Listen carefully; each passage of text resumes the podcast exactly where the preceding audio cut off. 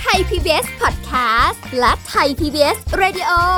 ขอเชิญทุกท่านพบกับคุณสุริพรวงศสถิตพรพร้อมด้วยทีมแพทย์และวิทยากรผู้เชี่ยวชาญในด้านต่างๆ ที่จะทำให้คุณรู้จริง รู้ลึก รู้ชัดทุกโรคภัย ในรายการโรงพยา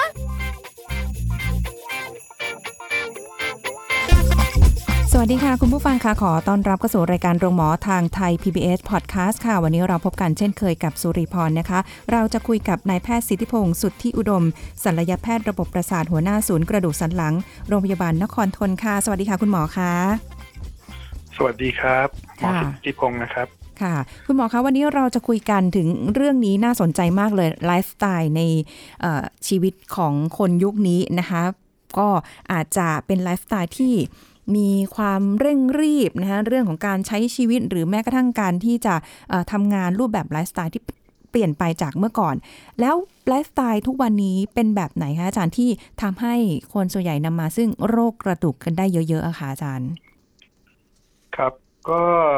ในปัจจุบันเนี่ยนะครับเราก็จะมีงานที่คนโดยเฉพาะคนหนุ่มสาวเนี่ยปัจจุบันเนี่ยก็จะทำงานออฟฟิศกันเป็นส่วนใหญ่ ค่ะก็การทำงานออฟฟิศเนี่ยก็ต้องมีนั่งนานๆนะครับ แล้วก็บางทีก็ทำอะไรซ้ำๆเช่นเอ่อก้มลงมาที่แป้นพิมพ์เงยหน้าขึ้นมาที่จอคอมพิวเตอร์ เอียงหน้ามาดูอ่าดูเอกสารนะครับค่ะแล้วก็ทำติดต่อกันเป็นเวลาหลาย ๆ ชั่วโมงนะครับ เราจะเจอคนไข้นะครับ ที่เป็นพนักงานออฟฟิศเนี่ยมากขึ้น นะครับค่ะอ่าก็จะนำมาซึ่งอาการปวดต้นคอปวดหลังนะครับอ่า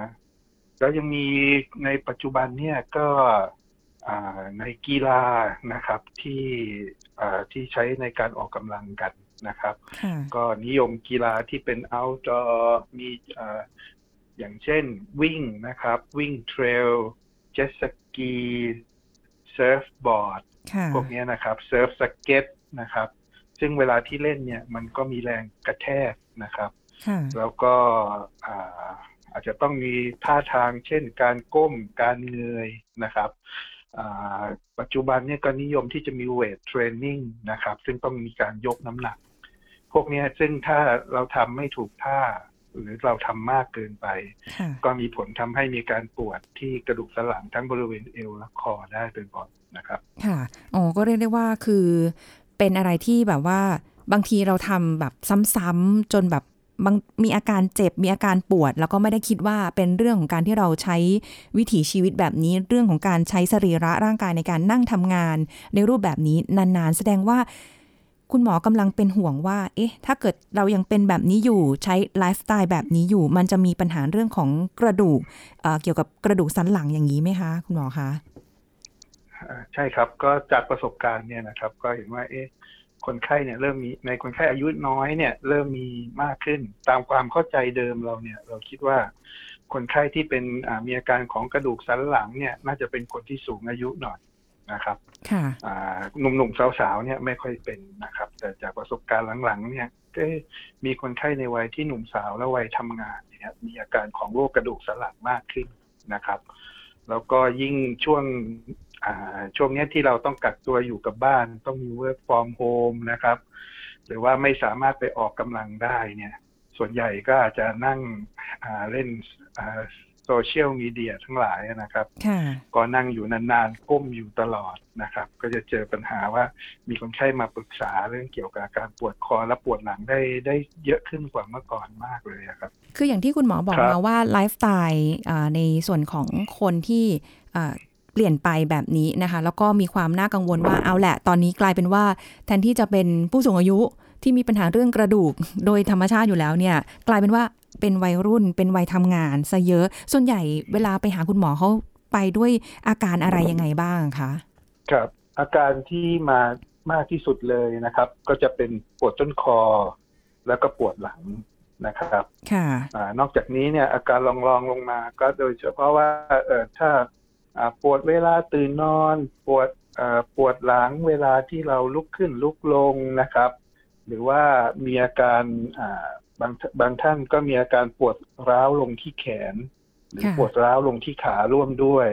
นะครับ นอกจากเนี้ยอาการของกระดูกสันหลังเนี่ยอาจจะไม่ได้ปวดนะครับ หรืออาจจะมีอาการปวดร่วมกับอาการชาแขนขา หรือมีอาการอ่อนแรงของแขนขานะครับค่ะหรือว่ามีอาการของ การทรงตัวไม่ค่อยดีเดินแล้วขาแข็งแข็งๆนะครับ ควบคุมกล้ามเนื้อไม่ค่อยได้นะครับ บางรายก็อย่างเช่นว่า เอ๊ะมีปวดคอแล้วก็มือไม้ใช้ไม่สะดวก ติดกระดุมอืมเสื้อ ไม่ได้แกะห่อขนมลำบากอะไรค่ะพวกเนี้ยครับอ๋อ เหมือนกับว่าอะไรที่ง่ายๆ ที่เราสามารถจะควบคุมได้ใช้เอ่อการทำงานของร่างกายของเราได้โดยปกติเนี่ยมันดูยากขึ้น ทั้งที่มันเป็นเรื่องง่าย ๆ แบบนั้น อันนี้คือข้อสังเกตเลยใช่ไหมคะ ใช่ครับอ๋อแล้วอย่างนี้เรา ถ้าเกิดมันมันมีอาการแบบนี้เนี่ย เราต้องทำยังไงอะคะคุณหมอ ก็ อ่าอาการเนี่ยก็ต้องดูว่ามีมากน้อยยังไงนะครับค่ะบางทีอาการเนี่ยถ้าเริ่มมาอ่าอาจจะมีแค่อาการปวดอย่างเดียวนะครับ ถ้าถ้ามันโอ้ปวดรุนแรงเลย ปวดจนกระทบชีวิตประจำวันเลย ใช้ชีวิตประจำวันได้ลำบาก แบบนี้ก็ควรรีบมาพบแพทย์เลยค่ะนะครับอืม หรือว่านอกถ้ามีอาการปวดมันไม่ได้เฉพาะบริเวณอยู่ตรงแถวคอ แถวหลังมีอามีอาการปวดร้าวมาที่แขนที่ขาด้วยนะครับ โดยเฉพาะโอ้ถ้าปวดเหมือนไฟช็อตเหมือน เหมือนโดนอะไรเผามาตามแขนขาเลยแบบเนี้ยอ๋อแบบนี้เป็นอาการที่ต้องรีบเร่งมาหาแพทย์ แต่ว่าถ้าค่ะมีอาการแบบปวดไม่มากนักนะครับ ปวดตึงๆทั่วๆอ่าปวดหลัง อาสองข้างพอๆกันเป็นแบบเวลาเรายืดตัวแล้วตึงๆปวดต้นคอตึงๆ อันนี้ก็สามารถที่จะดูแลตัวเองก่อนได้นะครับอืมอาจจะประคบอาจจะยืดกล้ามเนื้อนะครับค่ะแล้วก็ถ้าเอ๊ะถ้าไม่หายไปในสักสองสามวันอาการปวดไม่ดีขึ้นถึงมาพบแพทย์นะครับอืมก็อยู่ที่ขึ้นอยู่กับว่าเป็นมากเป็นน้อยยังไงนะค่ะครับเป็นเรื้อรังไหม ครับผมค่ะ ซึ่งแค่อ่าไม่ใช่แค่สิมันต้องบอกว่า อาการปวดคอหรือปวดหลังก็เกิดจากพฤติกรรมของเรา จะนั่งทำงานหรือจะเล่นกีฬา อะไรก็แล้วแต่อะไรพวกนี้เนี่ยทำมาเป็นระยะเวลานานๆ จนมันเริ่มรู้สึกมีอาการเจ็บมีอาการปวดและอ่าอันทีนี้อย่างที่คุณหมอบอกคุณผู้ฟังไปว่าก็ขึ้นอยู่กับ ความอาการว่าหนักมากน้อยแค่ไหนที่ถึงจะต้องมาหาหมอได้อย่างนี้แบบว่าในเบื้องต้นของการปรับเปลี่ยนพฤติกรรมก่อนละกันค่ะคุณหมอก่อน ถ้าเกิดว่ายังไม่ได้แบบจะไปต้องไปพบคุณหมอเลยอย่างเงี้ย เราสามารถปรับเปลี่ยนพฤติกรรมได้ยังไงบ้าง อย่างเช่น ทุกวันนี้คือเอาตัวเองก็ได้ค่ะ ว่านั่งทำงานอยู่หน้าคอมพิวเตอร์นานๆเนี้ยค่ะคุณหมอ นั่งแล้วก็หนังเออหลังก็ค่อยๆ โก่งลงเรื่อยๆเรื่อยๆ คอก็เริ่มยืดเป็นเต่าออกมาอะไรอย่างเงี้ยค่ะ แอะรู้แหละว่าปวดคอปวดบ่าปวดไหล่อย่างเงี้ยอาจารย์ เออคุณหมอคะ ทีนี้ตรงเนี้ยเราสามารถที่จะแก้ไขอะไรได้บ้างไหมคะ ก็อ่าอันนี้เราก็เริ่มจากง่ายๆก่อนนะครับ เนื่องจากเริ่มจากเราจัดท่าทางก่อนนะค่ะครับ อย่างอย่างเช่นอ่าท่านที่นั่งทำงานกับโต๊ะทำงานนานๆเนี่ย ยิ่งโดยเฉพาะกลับมาทำที่บ้านเนี่ยค่ะ ในบางทีเอ่อสภาวะในการจัดท่าทางเนี่ยมันไม่ได้ไม่ได้ถูกต้องตามหลักนะครับ เช่นการนั่งเก้าอี้ทำงานเนี่ยอ่าอย่างที่เมื่อกี้บอกว่าเอ๊ะบางทีนั่งแล้วก็หลังค่อมลงไปเนี่ยครับค่ะในท่านั่งที่ถูกเนี่ยเราก็ควร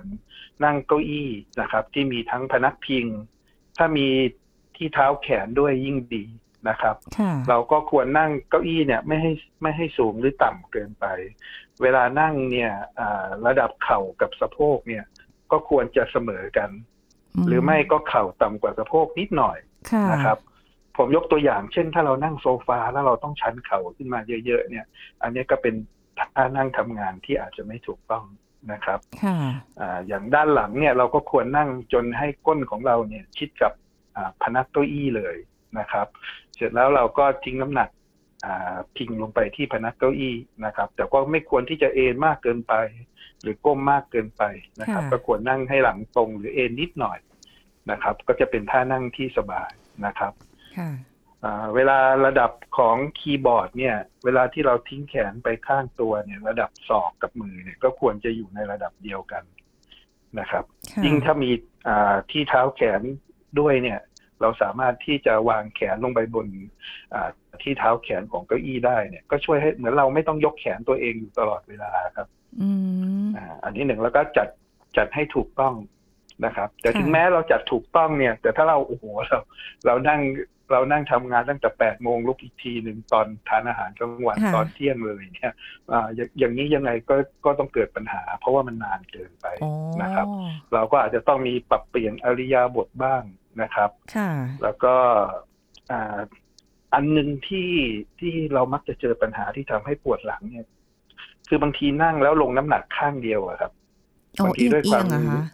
อ่านั่งเอียงเอียงครับ อาจจะเอียงซ้ายหรือเอียงขวาแล้วนั่งท่านั้นอยู่นานๆค่ะคราวนี้เราถ้าเราเอียงซ้ายหรือเอียงขวาเนี่ยอ่ากล้ามเนื้อของเราสองข้างมันก็จะใช้ใช้งานไม่เท่ากันใช่ไหมฮะค่ะก็จะมีข้างหนึ่งที่รับรับน้ำหนักมาก พอยิ่งเรานั่งนานเข้านานเข้ากล้ามเนื้อมันก็เกิดอาการบาดเจ็บเกิดอาการอักเสบแล้วก็ทำให้มีอาการปวดหลังได้ ในระยะยาวถ้าเราทำอย่างนี้ต่อเนื่องกันโอ้โหเป็นเป็นเป็นหลายเดือนเป็นปีเข้าพวกข้อต่ออะไร พวกนี้ก็มีการชำรุดและเสื่อม และเสื่อมได้เร็วกว่าปกตินะครับค่ะเออถ้าเกิดว่าตอนแรกเอียงขวาแล้วรู้สึกปวดเอียงมาเอียงซ้ายมันจะได้ balance กันได้ไหมคะไม่ได้ใช่ไหมคะน่าจะบาดเจ็บทั้งสองข้างครับโอ้กะจะขวาไม่ได้แล้วซ้ายละกันอะไรอย่างนี้ ก็คือคือเราอาจจะปรับปรับเปลี่ยนว่าเรานั่งไม่นานนะครับ แต่ว่าถ้าเราขวานานๆแล้วก็ซ้ายนานๆอันนี้บาดเจ็บทั้งขวาทั้งซ้าย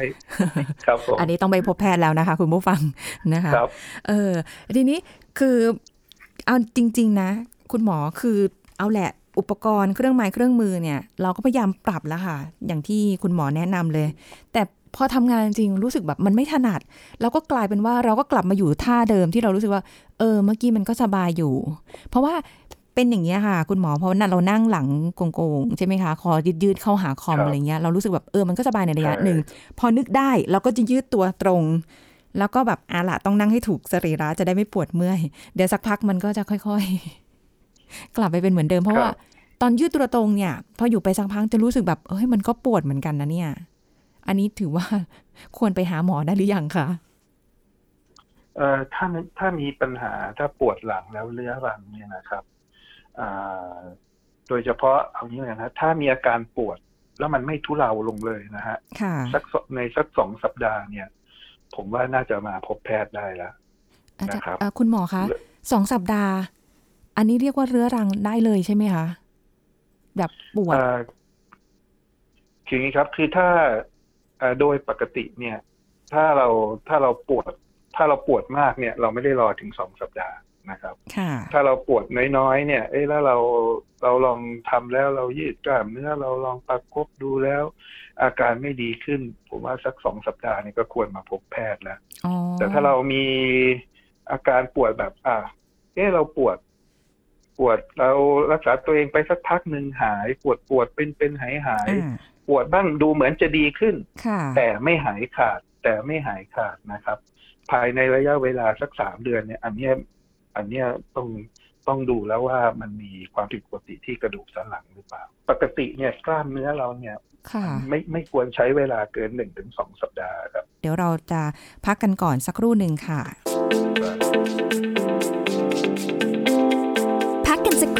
แล้วกลับมาฟังกันต่อค่ะ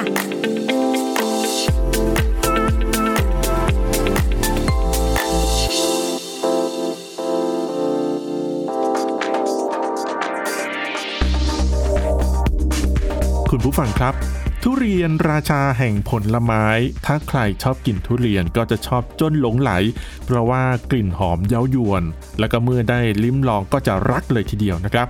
เพราะได้พบกับเนื้อทุเรียนผิวกรอบเบา กัดกินแล้วพร้อมที่จะละลายในปาก อร่อยจนหยุดไม่ได้เลยทีเดียว นั่นคือความสุขในขณะที่เรากำลังกินทุเรียนนะครับ จนหลายคนบอกว่าอาจจะไม่หยุดได้ หยิบเม็ดแล้วเม็ดเล่าเผลอนิดเดียวจัดไปหลายภูจนอิ่มจัด ขนาดที่ว่า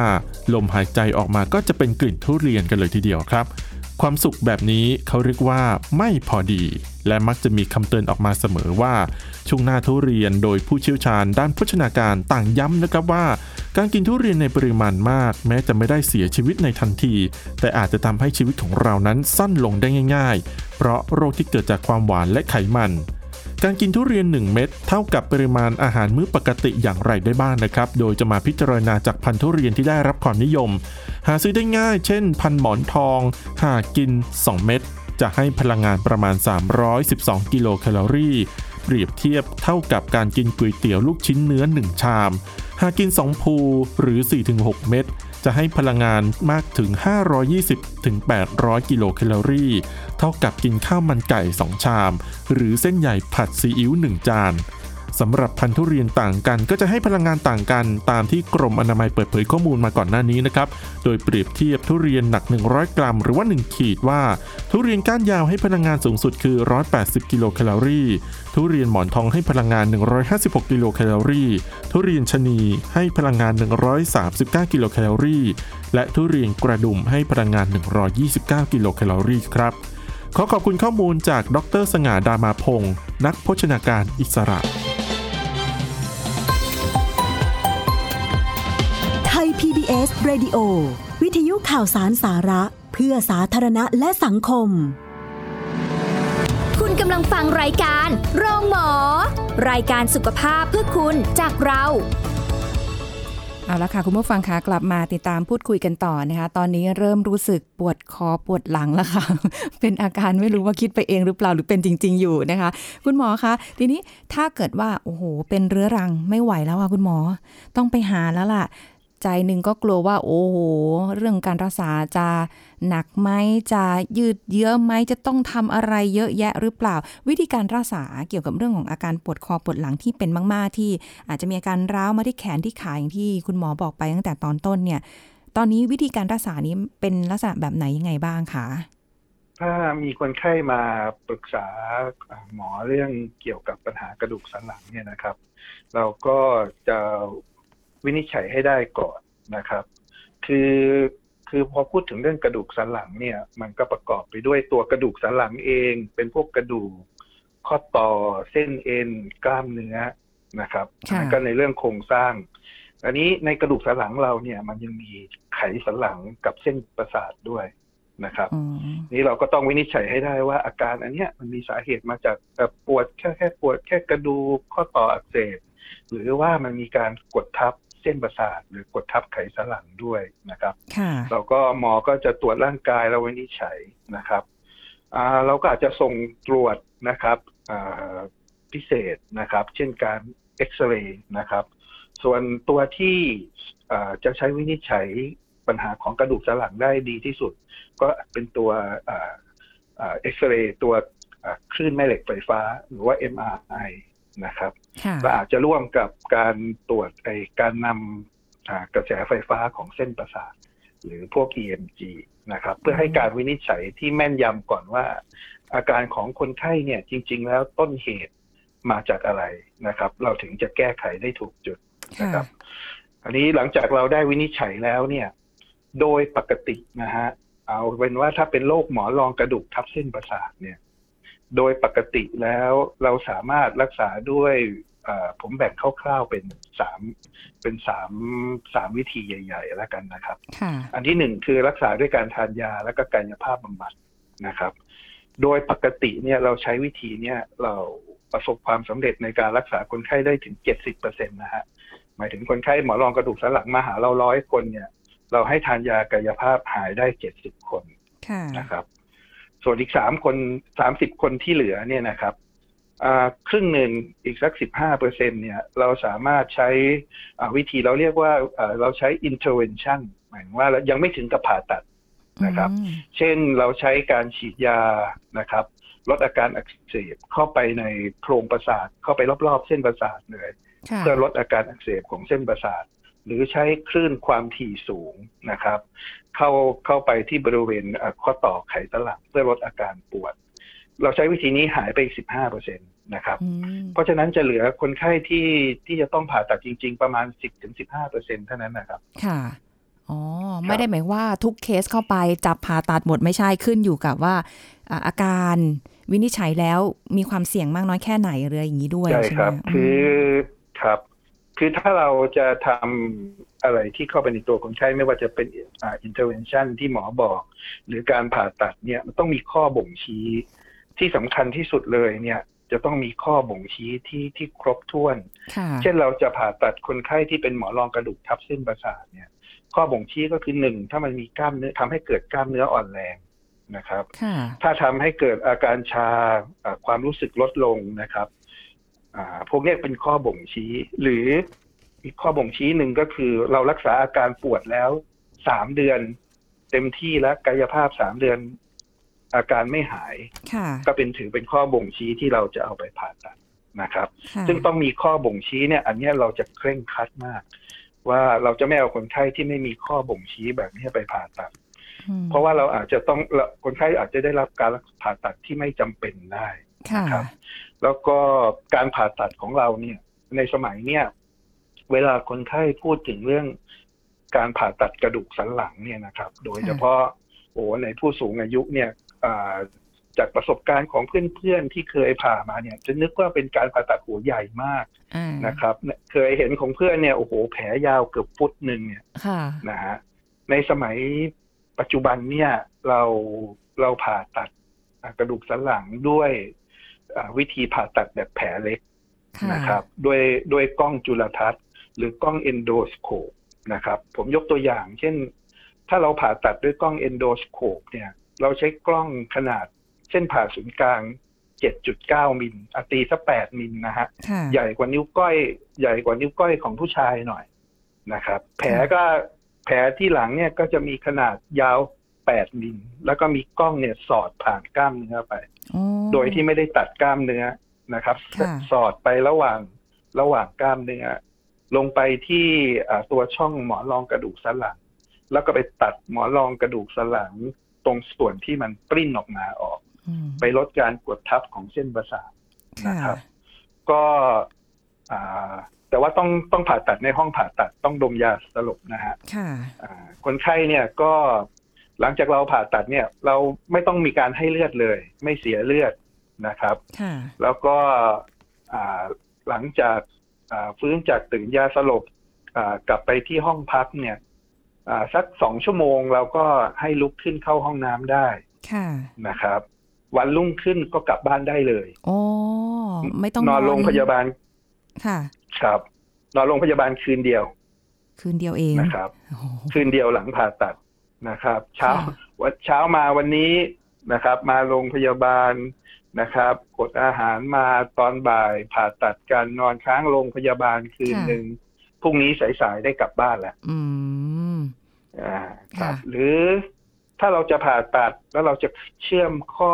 กระดูกสันหลังด้วยการยึดสกรูด้วย เมื่อก่อนเนี่ยเราต้องผ่าแผลยาว เราต้องแหวกดึงกล้ามเนื้อออกไปสองข้างเยอะเลยค่ะ เดี๋ยวนี้เราอาจจะแผลผ่าตัดด้วยแผลเล็ก ๆนะครับค่ะแผลอาจจะขนาดอ่าสองข้างข้างละสองถึงสี่เซนติเมตรนะครับ แล้วก็เราผ่าตัดด้วยกล้องจุลทรรศน์ไมโครสโคปนะครับอ่าขยายเป็นสิบเท่าเลยค่ะนะครับ ผ่าตัดผ่านเรามีอ่าเหมือนเป็นท่ออะครับ เหมือนเป็นทูบเป็นท่อ เส้นผ่าศูนย์กลางสักสองจุดห้าเซนก็สอดผ่านกล้ามเนื้อเข้าไปค่ะ เข้าไปตัดเชือกไอตัวตัวสกรูที่เราจะใส่ยึดเราก็ใส่ผ่านผิวหนังได้เลย เจาะเป็นรูเล็ก ๆ ผ่านผิวหนังร้อยเข้าไปได้ ก็ถ้าเป็นแบบนี้โดยผ่าตัดเนี่ย ถ้าโดยปกติแล้ว ก็แทบจะไม่ต้องให้เลือดเลยนะครับอ๋อแล้วก็หลังผ่าตัดเนี่ย ก็อาจจะนอนโรงพยาบาลจากเมื่อก่อนนี่ต้องนอนเป็นสัปดาห์เจ็ดถึงสิบวันกว่าจะหายปวดแผลเดี๋ยวนี้เราก็อาจจะนอนโรงพยาบาลหลังผ่าตัดสักสองสามวัน นะครับ แล้วก็สามารถกลับบ้านได้ อาการปวดแผลก็น้อยลง แผลเล็กการติดเชื้อก็น้อยลงค่ะอย่างเงี้ยครับค่ะก็จะไม่ได้ไม่ได้เป็นผ่าตัดใหญ่น่ากลัวเหมือนเหมือนเมื่อก่อนแล้วโอ้ใช่ เท่าครัที่บฟังผมดูรู้สึกว่าแบบอะหายกังวลใจได้หายห่วงได้ เพราะว่าใช้ระยะเวลาเออแผลเปิดไม่เยอะนะคะแล้วก็เป็นแบบส่องกล้องด้วยครับแล้วก็ไม่ต้องนอนครับโรงพยาบาลนาน แต่ที่สำที่สำคัญกว่าการที่เราจะ ผ่าตัดหรือเราจะฉีดยาเนี่ย สิ่งที่เน้นคือ เราเลือกสิ่งการรักษาอะไรที่เหมาะสมกับคนไข้หรือยังอืมนะครับค่ะอ่าอันเนี้ย อันเนี้ยเป็นอันที่ที่เราผมคิดว่าเราต้องแคร์มากที่สุดค่ะอย่างที่ผมบอกนะครับ คือถ้าเรามีสามารถทานยาหายได้ต้องเจ็ดสิบเปอร์เซ็น ถ้าในรายที่เราดูแล้วเนี่ย ไม่ได้หมอนรองกระดูกไม่ได้แตกก้อนใหญ่ ไม่ได้มีการอ่อนแรงหรือการชาเนี่ยค่ะเราเราอาจจะเริ่มด้วยการแค่ทานยากายภาพดูก่อนนะครับค่ะคือถ้าเราเอาไปผ่ามันก็หายอะครับ แต่ว่าจริงๆแล้วสามารถหายด้วยวิธีที่ไม่ต้องผ่าได้อืมนะครับค่ะอะอันเนี้ยก็เป็นอันที่เรา อันนี้เป็นอันสำคัญที่ที่ที่ทางทีมแพทย์เราเนี่ย เน้นว่าเราจะต้องผ่าคนไข้ด้วยข้อบ่งชี้ที่ที่ถูกต้องเท่านั้น และที่สำคัญนะครับสำหรับคนไข้ที่หมอเจ้าของไข้ตรวจรักษาแล้ว มีข้อบ่งชี้ว่าจะต้องทำ intervention หรือว่าจะต้องได้รับการผ่าตัด คุณหมอก็จะนำรายละเอียดประวัติการตรวจการรักษาผลเอ็กซเรย์ MRI ทั้งหมดเนี่ยเข้าสู่ที่ประชุมของกลุ่มแพทย์ก่อนทุกครั้งนะครับ ลุ่มแพทย์ของเรามีชื่อว่า Absolute Spine Care นะครับหรือย่อว่า ASC ก็จะประกอบไปด้วยแพทย์หลายสาขานะครับ ทั้งคุณหมอกระดูกเฉพาะทางด้านกระดูกสันหลัง คุณหมอผ่าตัดสมอง หมอผู้เชี่ยวชาญด้านความเจ็บปวด คุณหมอดมยา หรือวิสัญญีแพทย์นะครับ ทั้งหมดเนี่ยมีอยู่ประมาณ 20-30 ท่าน ที่เป็นหมออาวุโส หรืออาจารย์แพทย์ก็ประมาณสักสิบกว่าท่านนะครับ หมอในกลุ่มเนี่ยก็จะระดมความคิดแล้วก็ประชุมกันว่าการรักษาแบบไหนผ่าตัดแบบไหนทำมากน้อยเพียงใดนะครับถึงจะเป็นประโยชน์สูงสุดกับคนไข้รายนั้นๆ โดยที่เราจะคำนึงถึงประสิทธิภาพการรักษาความปลอดภัยของคนไข้ แล้วก็ค่าใช้จ่ายของคนไข้เป็นหลักนะครับ ข้อดีของการทำงานเป็นทีมของกลุ่มแพทย์ก็คือ คนไข้ไม่ต้องตะเวนไปหลาย ๆ โรงพยาบาล เพื่อไปขอความคิดเห็นที่สองที่สาม second หรือ third opinion เหมือนแบบดั้งเดิมนะครับ ก็สามารถมั่นใจเลยว่ามาที่โรงพยาบาลเดียว แล้วสามารถได้ความคิดเห็นสุดท้าย หรือได้ last opinion กลับบ้านไปเลย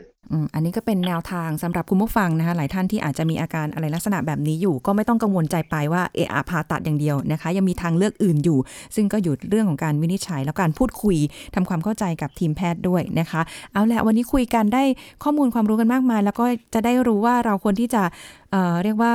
ใช้ไลฟ์สไตล์ชีวิตของเราอย่างไรนะคะ ถ้าเราไม่อยากไปสู่ถึงเรื่องของการที่จะต้อง เจ็บปวดกันขนาดนั้นนะคะ วันนี้ขอบคุณคุณหมอสิทธิพงศ์มากค่ะ ที่มาร่วมพูดคุยในรายการนะคะ ขอบคุณค่ะ สวัสดีค่ะ ครับครับครับสวัสดีครับเอาละค่ะหมดเวลากับรายการโรงหมอแล้วนะคะ พบกันใหม่ครั้งหน้าค่ะ สุริพรลาไปก่อนสวัสดีค่ะ แชร์ พูด บอกต่อกับรายการโรงหมอได้ทุกช่องทางออนไลน์ เว็บไซต์ www.thaipbspodcast.com แอปพลิเคชัน Thai PBS Podcast Facebook Twitter Instagram Thai PBS Podcast และฟังได้มากขึ้นกับพอดแคสต์โรงหมอ ที่ Apple, Google, Spotify, SoundCloud และ Podbean ทุกเรื่องทุกโรคบอกรายการโรงหมอ